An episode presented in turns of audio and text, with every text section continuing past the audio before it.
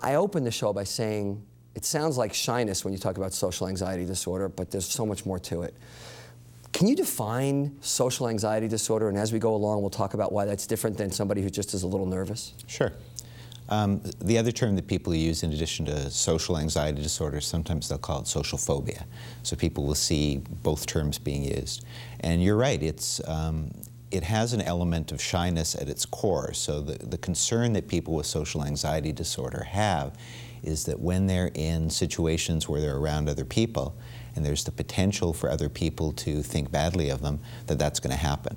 So they're afraid that if they're eating in a restaurant, they're going to spill something on themselves, other people are going to notice their handshake, they're going to think badly of them, and as a result, they actually start avoiding those sorts of situations.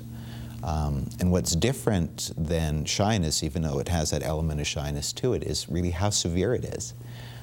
For us to say somebody has social anxiety disorder, these kinds of fears about being scrutinized by other people are at a point where it interferes with their life, where they don't go out, can't do things, can't meet people, can't progress in school because they reach a point where they have to present in front of groups and find out they can't do it, and they actually divert and do something else.